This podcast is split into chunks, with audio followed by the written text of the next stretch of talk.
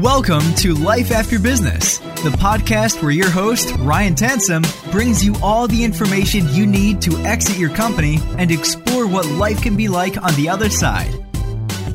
Today's guest's name is Todd Ganos. Todd is a partner at Integrated Wealth Counsel, and he is the brain surgeon of today's complex estate and tax planning. Through Todd and his team's skill sets, they claim that they can reduce the transition tax costs of selling your business up to 80% and protecting your overall estate taxes by up to 90%. And the way he does it is nothing like I've ever seen, and his designations and his skill sets have come from a lot of different areas, which allows him to have this overall global view of planning. But it's not just his expertise that makes Todd unique. It's his approach and how he handles this complex planning that is something like I've never seen. So throughout the interview, Todd gives us a lot of wisdom and a lot of gold nuggets about what you should be thinking about when you're bringing on advisors to your team, the different possibilities that are out there when you're planning for a transition. So without further ado, here's Todd Ganos. Enjoy this conversation because it is down to the truth about who you're working with and what you should be expecting and what kind of things you can do when you're planning. This episode of Life After Business is brought to you by Solidity Financials Growth and Exit Planning. Their proven process gives you clarity on all of your exit options and how those options impact your financial success, timing, and future happiness. Sell your company on your time frame to the right buyer at the price you want. Todd, how you doing today? Very good. How are you doing? Doing good. I appreciate coming on the Life After Business show. Well, thanks for having me. So I am really excited for today's episode because as the listeners will know, we met each other at one of the exit planning summits, and I got to watch your breakout, and you've got a very interesting background, and I couldn't wait to reach out to you and kind of pick your brain, but also hear some of the expertise and the stories that you've got. And before we kind of kick it off, we want to give the listeners a little bit of a background of your expertise and then also Integrated Wealth and where you guys play today in the market. Sure. So our firm actually has been around for over 40 years. It was founded by an individual who had been a trust investment officer at a major bank. And then approximately 16 or 17 years ago, I joined the firm. And the firm was originally a wealth management firm. But very quickly, because I have a legal and tax background, our clients began asking us about tax planning and estate planning and also serving as trustee. And so very quickly, the firm began to take on these other service roles. And eventually, it became clear to us that our big value add was in the area of tax planning and trustee services. And we began to divest our investment arm. And so really now for a fair number of years, our focus has been on the tax planning and trustee services. And then in particular, where our real focus is on the sellers of middle market companies. And you might say, well, why specifically that? Well, as it turns out, 70% of all wealth in the United States, now this, I'm going to tell you, defies common belief, but 70% of all wealth in the United States is in the hands of first-generation business owners. It is not the elite families because usually the kids blow the money. So only about 5% of all wealth in the United States is held by what a lot of political people call the elite families, only 5%. There's a huge attrition rate within family wealth. So it became clear to us that if we wanted to really focus on preserving wealth, it was on helping these middle market business owners maintain their wealth. And the big attrition comes with taxes. So that's kind of how we evolved. And that word, I think, always perks up everybody's ears, especially the middle market or anybody that owns a business, right? Because taxes are the things that it's really the one piece that makes or breaks it or swings the needle. Oh, sure. And, you know, just to tell a quick war story, we had an individual call, and, you know, there's ways to hold your ownership in a business. There's a way to structure the business itself, whether it's a corporation, a C Corp, S Corp, LLC, whatever. And what had happened was this gentleman's father had died. The father had owned a business. And at the end of it, they were going to see about 40 cents on the dollar of the value of the company between the estate tax and all these other things combined. It was just really a mess, and it's a crying shame. That's all I can say is I mean, that's kind of the harshest example is, you know, 40% net proceeds. So and it's enough to that's a big enough gap to have some specific attention to. And, you know, so you mentioned when you were kind of explaining your firm about the preservation of wealth. And I think that term gets used so much, but I know what you do is so comprehensive and so detailed. But can you give our listeners your definition of preserving wealth? Well, so, you know, as I mentioned, we are not in the investment business. And so whoever the individual's investment person is, they have their version of wealth preservation. So what we do is we help families to structure the ownership of their business for asset protection purposes. Okay, so if individuals you know, get sued or whatever, we protect the ownership of the business from potentially, you know, opportunistic litigants. And then the second thing is to help preserve in terms of tax mitigation. Oftentimes, so let's just take a California resident, because California is kind of the poster child for tax. It's the most beautiful examples when you're given the case studies, isn't it? Yeah. So if we're talking about a pure capital gain scenario, so we're not, and I'll get into this in a second, but if it's just a pure share sale and all we're looking at is capital gain tax, a California resident between state and federal are going to pay about 34% combined tax on the gain. And so one of the things that we would do is to reduce that combined tax rate to, let's just say, 24% on gain. Now, that's the sort of the simplest sort of example where we might be able to eliminate state-level income tax. The second area, and I'll throw out another example, there was a gentleman who owned a garbage company.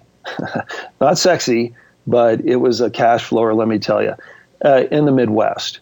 And the thing was that he had a lot of accumulated depreciation, both in real estate and then property and plant and equipment, a lot of trucks.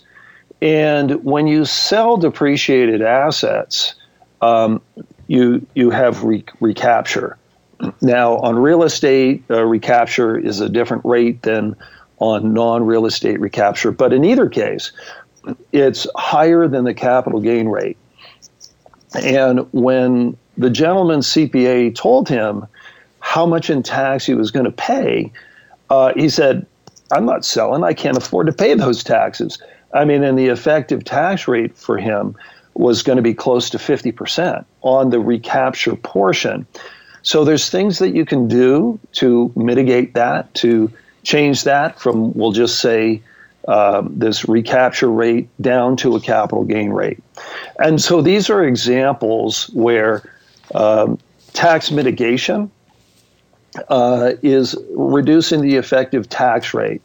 You know, it's not the elimination of tax, but it's the reduction of tax. Well, and I want to dive into that because at the breakout session, as I was watching your presentation, and I think probably a lot of our listeners, because me too, at some point before really diving into this whole world, is like, okay, what is the, you know, because everybody thinks that their CPA can wave this magic wand and get rid of taxes, and I believe that is untrue, because you can't just eliminate taxes without doing the work that you do. And I think your work is very unique because of it being cross-functional. And by cross-functional, I'll let you kind of elaborate on that. But to kind of tee it up for you, for our listeners, when I was watching you, I mean, you literally had this entire whiteboard bubble sheet going on in your presentation about how you were moving assets into different things in order to make this happen. So it's more like in a Rubik's Cube than it is just getting rid of it without waving the magic wand on the tax return. So I think to tee it up, can you explain how you approach the cross-functional? And it's, I think it's a combination of your background and the education you've got and how that affects the advice and how you're structuring these solutions instead of just the siloed approach. Okay. Well, yeah. So what I like to say is this is very specialized, and it is brain surgery, okay? That now I'll say that there are a lot of attorneys out there and a lot of CPAs out there who work with clients, but they tend to focus on the day-to-day issues. So in fairness, they are the general practitioner. And so to give an example, is let's pretend that we're talking with a CPA. And we ask the CPA, how many clients of yours have rental property? Oh, a lot. How many times do you get a phone call every year where your client with the rental property says, oh, I just had to replace the furnace or the water heater, and I want to know if I can do a 179 deduction on it, or if I have to depreciate it over 5 years, 7 years, 10 years. How do I treat that? How do I expense that? And if you ask a CPA, how many times a year do you get that question? They're going to say, I get that, 10, 20, 30 times a year. Okay. Now ask them, how many times do you get a phone call from one of your clients that says, I have a $5 million business to sale, a $10 million, whatever it is, and I need you to do the tax planning. And when we get into the larger numbers, they may say, in my career, I may have one or two. That's it. So usually the CPA is going to be very knowledgeable about keeping the books and the issues inside the company and whether this property is depreciated this way or that way. But when it comes to the owner's perspective on selling the company, they don't really do that so much. And this is where the specialization comes in. And so, in fairness, again, to the CPAs and the attorneys out there, what's going to happen is acknowledging that they get the, the call about the water heater or the furnace all the time, and they don't really get the calls about I'm selling my business, where they're going to spend their continuing education is on the issues related to the depreciability of the water heater and the furnace. They're not going to go out and learn a very complex strategy that they may only employ, 2 or 3 times in their whole career. So that's why the typical CPA and attorney is going to be unfamiliar with this. Now, we certainly do not want to take the place of the client's CPA or attorney. And so this is where we get into this collaborative effort. So, and I want to kind of dive into a couple of those things because, you know, how many lines of tax code are there? I mean, I couldn't even begin to guess. Well, I have a copy, so nowadays I usually go online, but I do have probably the size of a tree. Yeah, so there's not just the Internal Revenue Code, and that's for, you know, the feds. You also have the states, but with the feds, you also have these things called the tax regulations. And that's, if you think the Internal Revenue Code is big, the tax regulations, which is how the IRS and the Treasury Department see implementing the Internal Revenue Code, that is roughly 5 times the size. Holy cow. Okay. I mean, it is big. Well, and then how many times has it changed too? And the reason I'm asking these questions is because when you talk about continuing ed, right? You know, so for our listeners who are the entrepreneurs and the business owners, they're continuing ed as entrepreneurs. Mine being an entrepreneur is market research, right? So that's what you're constantly digging up on to see the new competitors, the new things that are bubbling up. And, you know, the attorneys, the CPAs, and anybody with a designation has got a certain amount of hours they got to do every year. Yeah. And where they spend their time, like you said, Todd, is important because so many things change every year. And that is like a brain surgeon, to go back to your analogy, not knowing that there's a new tool out that has 100% accuracy and they're using one that's got 30%.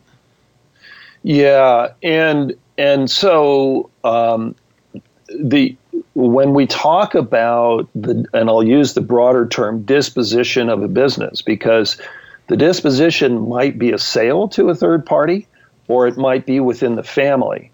And each of those two scenarios has very different planning methodologies.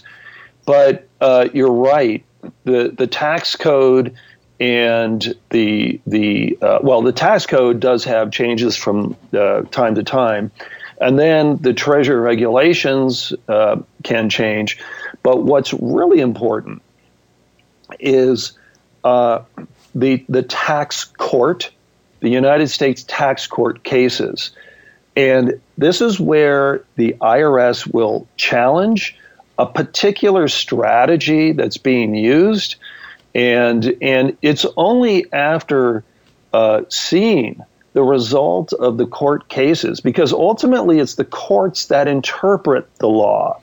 What did Congress really mean when it put in, you know, Section 1, 2, 3, 4? And this is what the court says, I see the language, now what does that really mean? So the courts, yeah, and when you find out, you tell me. Who's going to be the first to do it, right? Yeah, but it's the courts that interpret the law. And so for example, you know, there will be, you know, some people who try to implement a particular strategy, and then, you know, the courts rule on the side of the IRS. On the other hand, there are specific transfers within the family that when they occur in a certain way, and it's, you know, how it's the language is specifically written in the transfer document, but where the IRS has lost 100% of the time. Okay. And it's just, I mean, and the tax court has just made it emphatically clear, you know, read my lips. This is how we are going to rule on this going forward. If this type of language is used, this is how, and I've got to say, there's been a dozen cases on, you know, this particular item. So what one really needs to do, well, first off, what one really needs to do is when they're going to be doing the tax structuring for a business disposition, they really need to specialize in it. Whoever the professional is, they really need to do it all day long, as opposed to, oh, you know, every other year someone calls me and I'll dig out the book and I'll kind of read through it. The other part of it is exactly what you were saying about the continuing education. And so not that you're necessarily going to get, a certificate with continuing education hours written on it. But you have to look to see what's going on with the tax court cases to see what is going to hold up. Now, the other side of it is, and this is actually the way that we do business, okay? Instead of, and I got to tell you, there are a lot of practitioners out there that, they approach it, well, this should work. Yeah, no, this really should work. And 2 years ago at a business exit planning conference, I sat down at, one of the tables at lunch, and there was a CPA there that said, sat down, whoa, boy, we have reason to celebrate. Oh, what's that?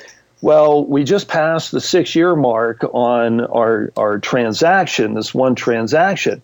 Well, that refers to a specific statute of limitations that deals with misreporting transactions. And I thought to myself, is that the way you do planning? My gosh. So what we do is we circumvent all of this malarkey about, oh my gosh, what's going to happen? There's actually a process where you can go to the Internal Revenue Service, and it's their office, what's called the Office of Chief Counsel. It's their head legal staff. And you apply for what's called a private letter ruling. And you say, you lay it out in front of them. And you say, this is the transaction or the structure that we're anticipate doing. Okay? And so it's in advance of the transaction or, putting any money into a structure. And you say, we believe, given this, that it will result in tax characteristic A, B, C, and D. And what will happen is the IRS will respond to that individual and say that they either agree, disagree, or refuse to comment on A, B, C, and D. Now, if you then get a response back that is in agreement with the characteristics that you, in your ruling request, say that you believe is, if they agree with you, you're good to go. Because once the IRS grants you that, they cannot then go back and say, oh, sorry, we're going to change our mind. Okay? Because you got their approval. That's right. And I'm going to tell you, it's a different ballgame. If an issue comes up in audit, they have no idea what the taxpayer's state of mind was, if they were, truly believed, or if they were trying to pull something. Mm-hmm. On the other hand, if you go in advance to the IRS and lay everything out, and essentially you're saying, Mother, may I? They're saying, well, wait a second. This taxpayer is trying to do it right. They're coming to us and getting agreement on the principles ahead of time. And what I have found is, when you go for one of these advanced rulings, both the IRS and the Treasury attorneys, and they are two separate entities, but they are very collegial in the process. And they say, if there's a way for us to give this to you and help you comply with the law, we're going to help you out. And so it's a different world when you go for an advanced ruling. I'd love to see the look on their face when someone's like not trying to pull one over on them and actually trying to work with them, like what their reactions would be like. Well, so I got to tell you, the IRS, they have an entire team of attorneys who do nothing but review these things. And I would say that in the course of a year, they probably release, a couple thousand at least private letter rulings, because some of the rulings, irrespective of, like a business disposition, it might be, as an example, General Electric going to them talking about, some aspect about their own tax return or a foreign subsidiary or, who knows. Mm-hmm. But So, I mean, these letter rulings really cover any taxpayer, corporate, business, individual, who is looking for, you know, in essence, an advanced opinion on this particular item. So I think, you know, the process is routine for them now. It's routine for them, but, you know, not a lot of advisors. And so one thing that I want to kind of demystify for our listeners is, you know, as we're talking about these advanced plannings, quote unquote, right? So we're talking taxes, corporate structures, estate planning, like all these different things that really business owners either know because they got burned or they had someone else that was talking to them. So that, I don't think a lot of these subjects are overly exposed to the owner. And just to kind of a little bit of a story without going too much into it, but after watching your presentation, my dad and I realized, based on the bubble chart that you had on that presentation, is we had probably upwards of 7 figures that, you know, we would have in our pocket had we planned correctly. But it was a combination. I mean, there's no way we would have known. It's all hindsight bias, but it was how you had the corporate structure and some estate planning with some trusts and the tax planning behind it. So there's so many different variables in it, but can you kind of distill it down to, hey, if you're a business owner with these things, here's kind of the architecture of what this advanced planning looks like? Okay. So the first thing that I'll say is there is no cookie cutter solution. Everything is going to hinge on a specific business owner's specific situation, okay, and circumstances. You can't come in and say, you know, like, go to Office Depot and get a standard form printed that they have there for sale for a lease or, you know, whatever. One little change can completely alter the structure that the business owner wants to have in place. So that's the first thing. And before I, you know, get into you know, like a specific item, I want to piggyback on something you just said about that this is not overly talked about. And so so one particular structure that we use has been around for about 20 years, and there have now been over 80 favorable rulings from the Internal Revenue Service on these structures, okay? 80. So this is, I mean, I want to say that while it involves, you know, complex stuff, this is not like it's, you know, oh my gosh, new and exciting. This has been around for 2 decades now. And along the line of what you just said, that what happened with your family, that we know an investment advisor in California who has a client, and they had us talk with their client, and the client had a medical device company that he ended up selling 2 years ago. He specifically asked his CPA about using a Nevada structure, and that's what we use, a particular Nevada structure to help him save taxes. And the CPA said, oh, no, you can't do that. I mean, didn't even investigate it. And in a similar case, There, we know a principal at a partner at a reasonably sized CPA firm, right in the heart of Silicon Valley, with 80 people. Okay, so pretty good sized CPA firm. Mm-hmm. And when we were talking with this partner who had been practicing for 35 years, said, oh my gosh, this stuff is real. And this is when we were showing the list of private letter rulings on this one particular structure. Mm-hmm. And I said, well, what do you mean, oh, this is real? And the CPA said, well, you know, last year we lost a client that had been with us for 20 years because another CPA firm was talking to him about this structure. And we said, no way, this is some crazy thing that, these... they're making up or whatever, right? It's a scam. Stay away from it. Okay. So, but I mean, the fact is that there are structures, there are things that can be done.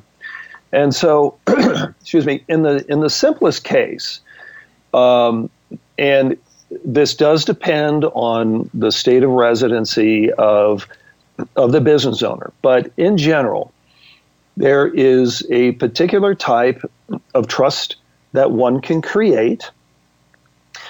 And because the rules related to income tax and estate tax are different, you can actually create a trust that the assets of the trust still remain in mom and dad's estate for estate tax purposes, and mom and dad get to decide who gets the money when they die. But for income tax purposes, the trust pays its own income tax as opposed to mom and dad paying the income tax. And because the trust is a Nevada resident for tax purposes, it pays tax as a Nevada resident. And by the way, Nevada has no income tax. Ain't that convenient? Yes. Now, you're still subject to federal tax, of course. But what you're able to do is, and again, this varies from state to state, but if you're a California resident, a Colorado resident, and so on and so forth, Massachusetts, you are able to move your ownership of your company to the Nevada Trust. It is not a taxable event when you do it.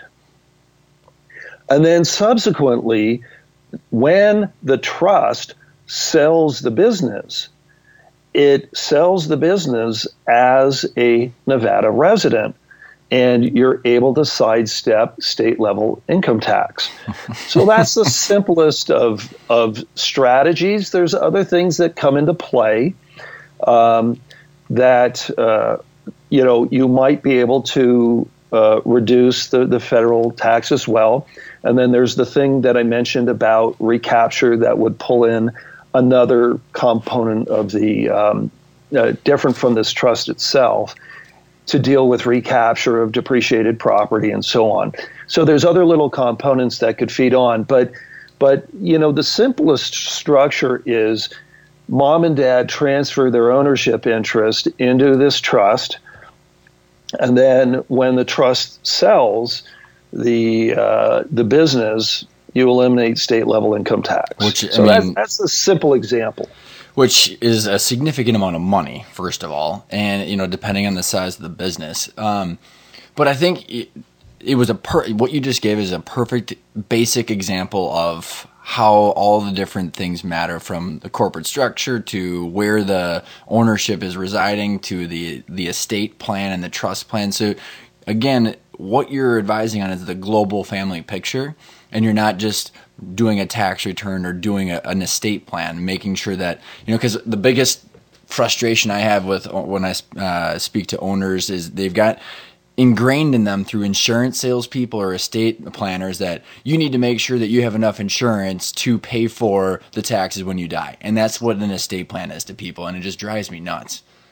Well, so one thing that I'll say is insurance has its place, but what I also say is the skilled practitioner generally can design an estate in such a manner where you probably don't need the insurance is the thing.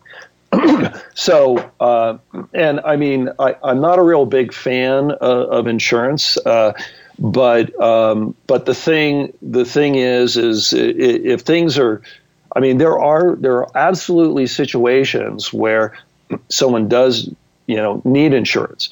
Okay.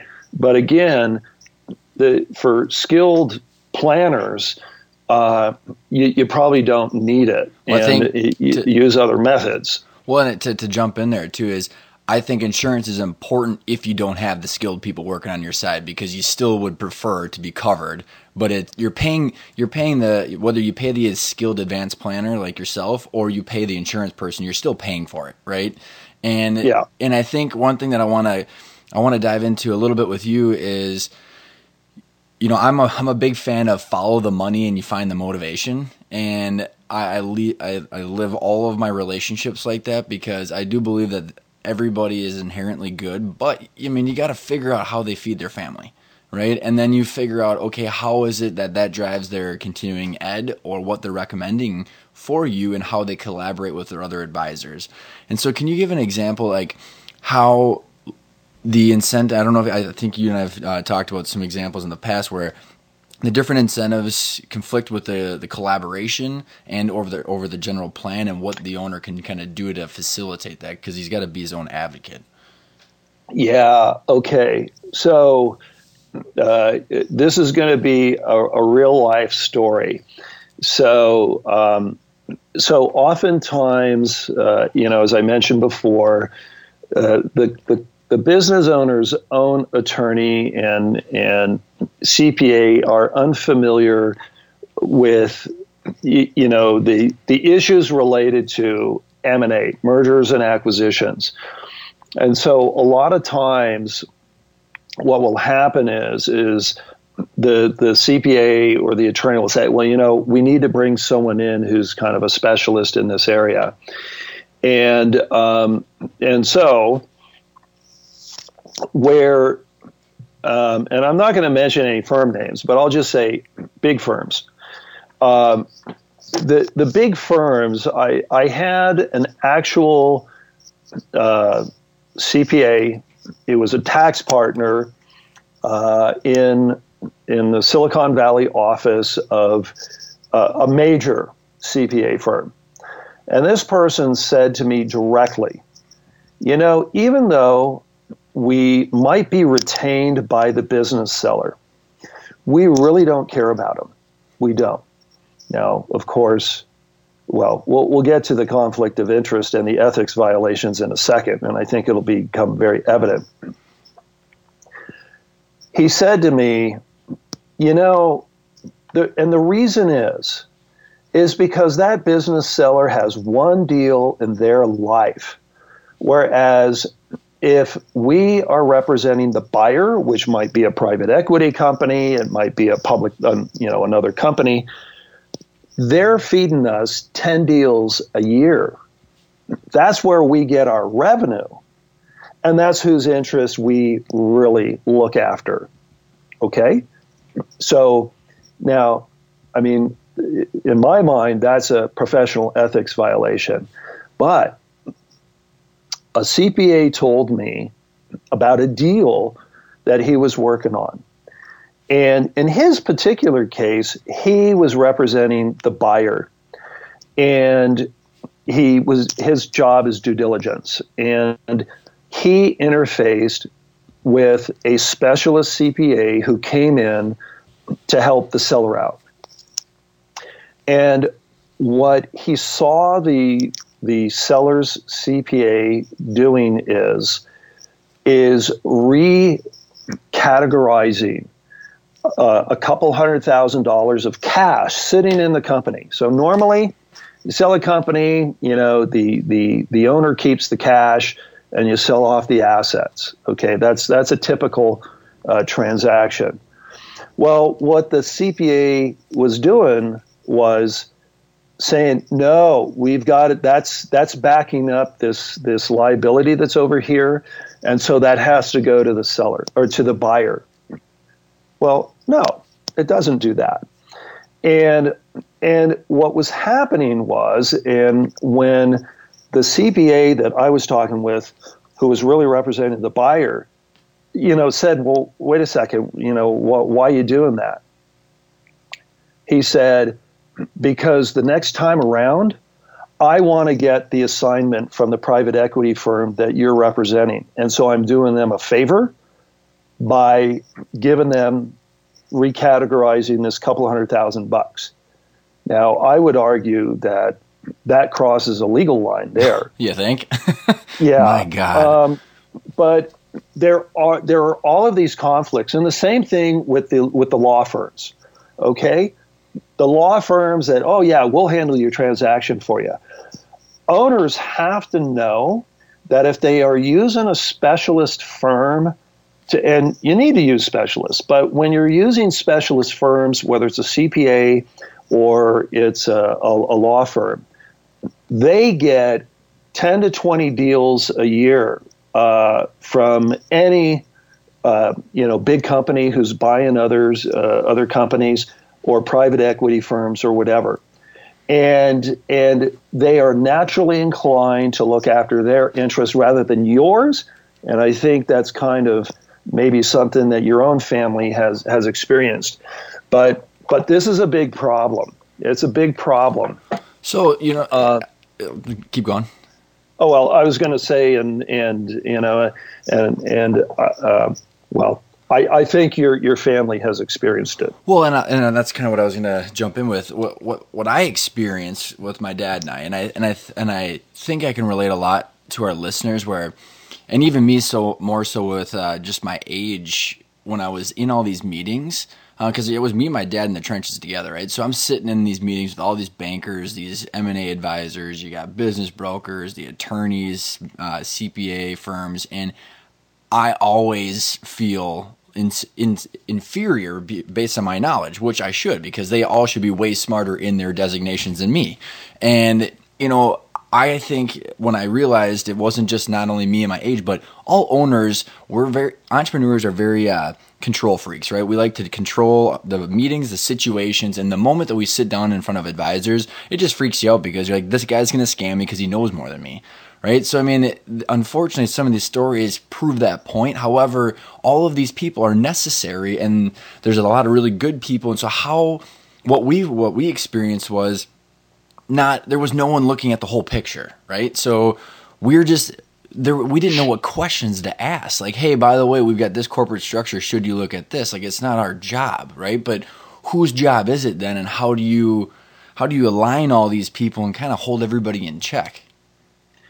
Yeah, so this is really where the exit planner comes in, or the M&A advisor, who is not the investment banker, who is not the CPA firm, who is not the law firm.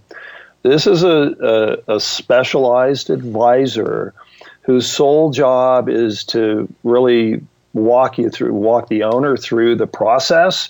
And so they don't have necessarily the conflicted interest that the others might have. So their real job is to walk you through the process. So we are very familiar. My team is very familiar with the process. We don't want to do the quarterbacking. What we will do, though, is from the sidelines, if we see something that does look a little strange, we'll certainly tell the business owner. But we really advocate the business owner have a specialized exit planner. Then what our function really is the tax and asset protection component of the deal, and then the subsequent ownership of the proceeds. So I would say where we really go hand in hand with is with the exit planner. As many investment banks and boutique investment banks who are familiar with what we do, their real client is not the seller, it's the buyer. Yeah. It's the buyer. If we're talking about an actual investment bank. Mm-hmm. So because their ready buyer is probably going to be a private equity firm. Okay. They go to the private equity firm with 10 deals a year. Now, not all of them get done, but that's who they're going to really cater to. So for us, I mean, we don't see the investment banker necessarily coming to us. You know, it's like, yeah, I mean, if they sort of think about it, maybe they will. But really, the team really would be focused on the exit planner as the quarterback. Well, having someone that doesn't actually have someone else's hand in their pocket, right? Correct. Yeah. And so one thing that I want to touch on before we take off is, so what I end up telling, and I'd like your validation or elaboration on this. So what I end up telling a lot of owners that I work with, they're like, well, everybody seems to like dive right into the technical stuff, or like, hey, I can do this move or this tactic, and it may or may not even be applicable to them, right? So it's all hearsay with all these technical stuff. What I end up saying to people, owners, because this is what my dad and I didn't do correctly, is what do you want, right? And I know it sounds so fluffy and like vague, but it's like, what do you want from your legacy to your actual wealth to where your you know, where your business goes? Because I believe that if you've got so I've got three things that I keep saying is, if you've got the time, you've got the financial stability, and you've got the effort left, you can really reverse into almost anything. And how that's done is a lot of different ways. I don't know if you want to elaborate off of that, or how you've seen interactions with your clients or examples about that. Well, so, I mean, you're actually bringing up a lot of different issues that come into play. So the question of, what do you want? Really, so many times when a family-owned business is being sold, first off, this is the owner's baby, okay? And it's like, take your child going off to college and multiply it by 10, okay? Yeah. There's a lot of emotion that's going on, and the thing that you said that, well, you got this. The owners tend to like to control things a lot, and the thing is you're letting go here, and there's going to be a lot of self-doubt. Am I doing the right thing, and so on. The other thing that happens is in the broader family. Whether it's a sale to a third party or if it's going to, ultimately transfer over to a next generation, there's a lot of emotion that's going on in the family. And if there is going to be a transfer within the family, there's going to be, I'll just say family dynamics going on. Use your imagination, right? Yeah. Because if there's going to be some family members who are in the business, some who are not, how do we all make things equitable for everyone in the picture? So the human side of the equation is really the bigger thing. And so, I mean, get in touch with your feelings and all that fluffy stuff you mentioned, but it really ends up being the bigger part of it. The technical side of things is important, but the very issues you're hitting upon are really the main issues. And the question is what do you want to do the rest of your life? And so the more technical stuff that I do on the tax and asset protection side is important, and it gives the business owner the freedom to do, whatever it is they want to do. But there is the important question. And I mean, I know, a couple different individuals who only specialize on the emotional side of M&A. They're not even doing the transaction and the plan. They're just handling the emotions of the family. Okay, so that's kind of interesting. Well, I mean, I I can relate, because it is all, I mean, it's all emotional. You know, when it really comes down to the final goal line, I mean, it emotion drives the entire bus. And like, that's why I say, you know, once you figure out where you stand and what you want, you can technically build, you know, reverse back into your wishes.